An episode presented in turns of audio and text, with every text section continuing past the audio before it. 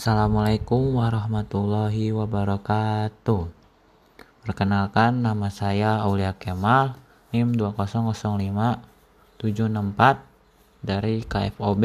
Izin bertanya, dari hasil makalah tersebut, apakah di hasil penelitian tersebut dalam di, di, di Indonesia ini sudah menerapkan Pancasila sebagai sistem etika?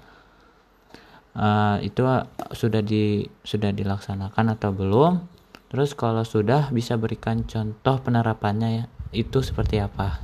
Mungkin cukup si cukup sekian dan terima kasih. Wassalamualaikum warahmatullahi wabarakatuh.